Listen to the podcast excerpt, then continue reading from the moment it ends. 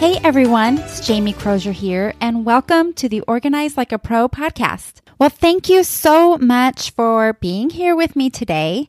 Today we are going to talk about health insurance.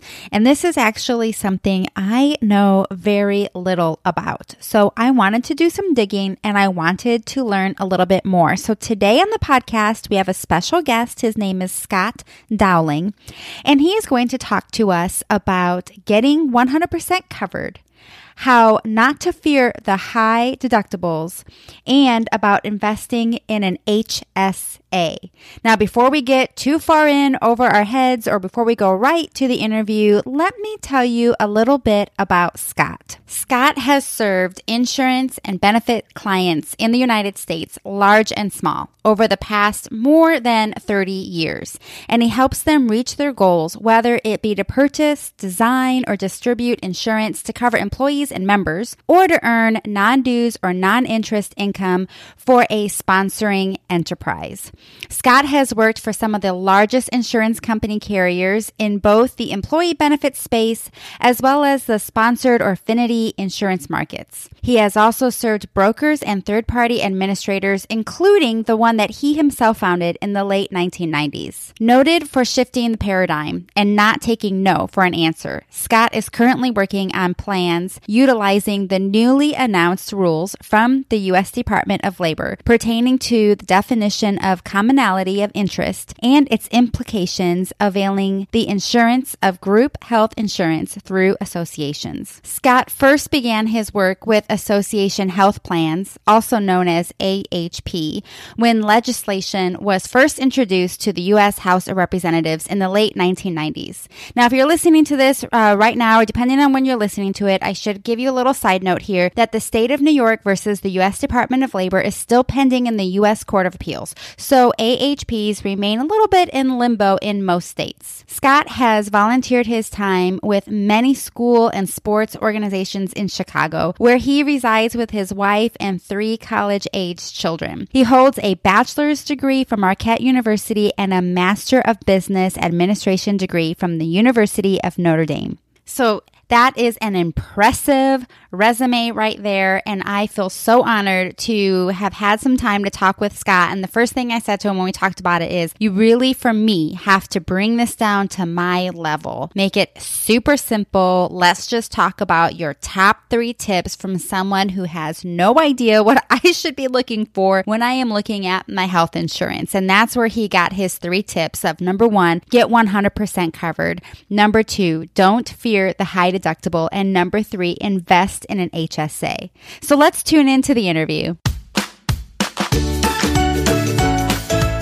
Well, Scott, I am super excited to have you here today. Thank you so much for being on the podcast. Uh, it's my pleasure. Thanks for having me. One thing that I am learning on this is while I feel like I'm an expert in organization, I have a lot of um, things missing, a lot of weaknesses. And knowing about health insurance is one of those. My husband is the one who takes care of all of that. But I think it would be helpful for me and maybe some of our listeners to know some of the basics of health insurance. And Scott, I listened to your bio, and you are the person for us to talk to.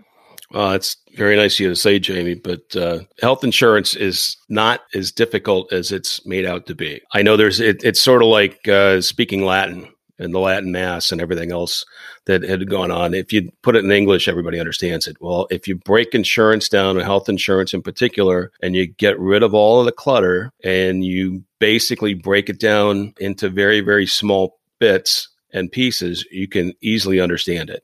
There's way too much stuff that's out there. It's easy to break down. That's what I try to do is strip away all the clutter. I would say, you know, the goal is to get 100% covered. And by getting 100% covered, what I mean is if you have any kind of claim for whatever reason, it's completely paid for. And you understand why it's paid for and how it's paid for. And you set that up and get organized in the beginning when you've got your policy. The policy hasn't started yet. So the policy is not going to take place until January 1st. That's when it's going to start. But all the information is given to employees by and large in October, November, well ahead of time. When you want to get 100% covered, if you break everything down between you know, there's deductibles and co-payments and co-insurance and all of that stuff. Ignore the co-payments and ignore the co-insurance. The only thing you really need to focus on is your deductible and then what's covered after that. As soon as the plan kicks in, and the plans can kick in and pay 100% of the cost. So when you're looking at your plan design when you're getting started and you're you're going through all your material that the employer's given you, you're going to look at can I get a high deductible health plan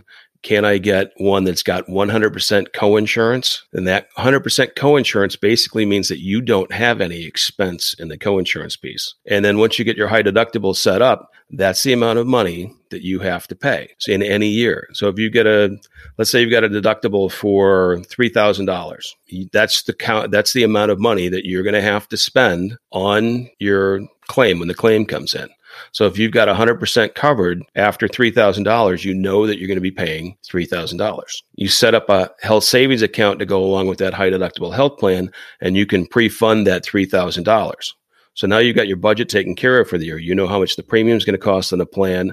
You know you've got $3,000 out of pocket, and that's your budget for the year the fact that we have health savings accounts and high deductible health plans makes it completely budgetable for 12 months. So before before we really started recording this and we were just chatting to kind of get to know each other, something that you said to me stuck out is you you said, you know, no one should fear the high deductible. What what did you mean by that? Because in my mind I think I might I might fear it because not everyone just has um, income or money laying around. So my first impression would be the lower deductible is what I want to go for. But why shouldn't I do that? Well, there's an inverse relationship between the amount of premium that you pay on a monthly basis and the, the amount of the deductible. The higher the deductible, then the less the insurance company feels that they're going to have to pay for a claim. So they're going to charge you up front in your premium.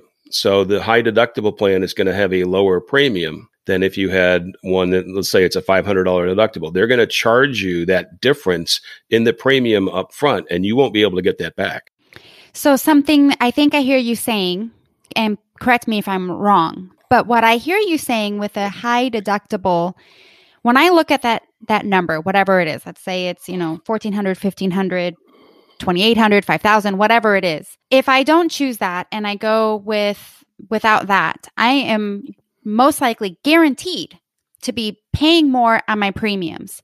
But if I choose the high deductible, I will be guaranteed to be paying less on my premiums and only a possibility that I would even need to pay my deductible if something even should happen. That's correct. So there's a really good, you know, especially if someone's overall healthy. There's a really good um, opportunity there that you may not even need to pay anything in, into your deductible and you've received low premiums simply because you chose that plan.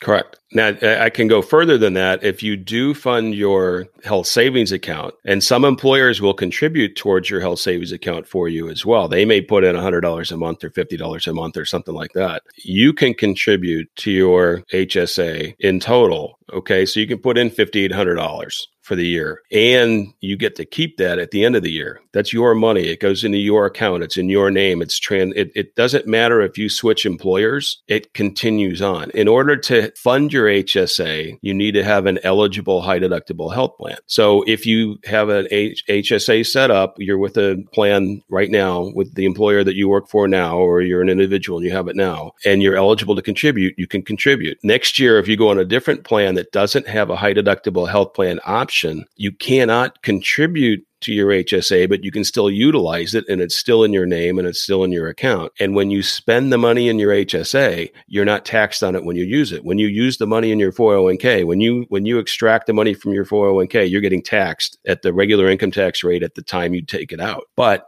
with an HSA, you're not getting taxed in the future either. So, just to clarify exactly what an HSA is, my understanding it's a health savings account. And talk to me about how someone can open one up. Generally, the employer and or the insurance company the employer uses will have access to a HSA account that's you know that's already built into the system. You can go outside of that and open your own HSA with a number of providers. Back in my former life, I worked at a bank And I remember people coming in and they would just bring in their insurance paperwork showing that they had a high deductible health plan, health insurance plan. And then we just used that and opened their HSA accounts. It was pretty straightforward. Correct. I mean, it, it, it really is. It's simple to do. There's a lot of, a lot of different programs being put in place where you can do investing with the money that's in there,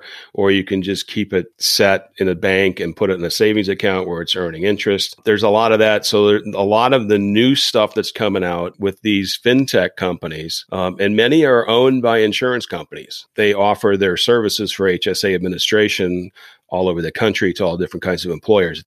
And I also remember with my health savings account, I was really surprised at all the stuff that I could use to purchase things. And so I tried to put the maximum amount that I could every year into it tax free and then use that for even things like Advil. I I feel like even um on there was a humidifier one year I wanted to buy a humidifier for my son. He had allergies and it just helped him and I could use money from my health savings account to do that. Absolutely. Um, and it, like I said, it's expanding. The one thing that the the 401k uh, advisors don't like about HSAs is that you can spend the money right away. Mm-hmm. And the point is, you're going to spend that money anyway. You're going to get the humidifier for your son because of his allergies, not because you have an HSA. You're getting it because you need it. The difference is you can save the money that would otherwise be taxed and then go buy the humidifier, and you can buy it without being taxed on it. That's the point. And if you if you do fund it regularly and you're committed to it, just like your 401k, and like I say, I'd rather see you contribute to your HSA before your 401k, but you're going to have tens of thousands, maybe hundreds of thousands of dollars sitting in that account when it comes time to retire at age 65. And one thing that that is uh, well known is that the vast majority of the expenses that you will have with health care. And I always say, and, and you can listen to the uh, listen to my podcast or you can read the blog. Health care is not health insurance. That's a huge point. Health care is what you pay to the doctors and the hospitals and the providers and the pharma and everything else. The money that's in your health savings account, even when you're 65, can be paid for. You can use that to pay for all your expenses. And and the majority of your healthcare expenses are going to happen in the last five years of your life. So when you have all that money saved up over time that you haven't used, you can use it when you need it, and you're not. You know, it, it doesn't matter if Medicare pays or doesn't pay. It doesn't matter if you have a Medicare supplement or not. You have that money available to you, and that's what I talk about being 100% covered. That is great information. I think, you know, we are getting up on our time here for our interview, but I think I could sit and talk about this. I am learning so much. So I could talk about this, I think, for hours, Scott. Thank you so much. You're welcome, Jamie. It was a pleasure to be with you. And, and uh, if you've got anything, uh, any questions, you can see me uh, at DoxCost, D-O-X-C-O-S-T. You can ask questions there, D-O-X-C-O-S-T dot com is DoxCost. That's the blog and the podcast. My website is scottwdowling.com. Feel free to ask any questions you want. I'm happy to help. That's awesome. We'll make sure to link all of that in the show notes and in the description of this podcast so you can find it wherever you are listening to your podcast. And I would just recommend, I know I am going to be listening when your podcast launches so that I can yeah. get more information. It's launching soon. And I think that this is such a big help, Scott. Thank you so much for breaking it down and make, making it simple for people like me who don't quite understand health insurance. My, my, pleasure, Jamie. Thank you very much. Go Cubs. yes, I love it. So get 100% covered. Don't fear the high deductible. Invest in an HSA. And maybe most importantly, go Cubs. Well, thank you so much for listening in today. I would love to hear your thoughts, questions, and feedback on today's episode. You can join the Organize Like a Pro Facebook community by searching in your groups. Just search Organize Like a Pro, and we are the group with the big green circle circle. If you haven't already subscribed to the podcast, please make sure you do that so that you do not miss out when a new episode drops. The show notes for today's episode can be found on our website at organizelikeapro.us. I hope you have a great day. I'm Jamie Crozier, and this is Organize Like a Pro.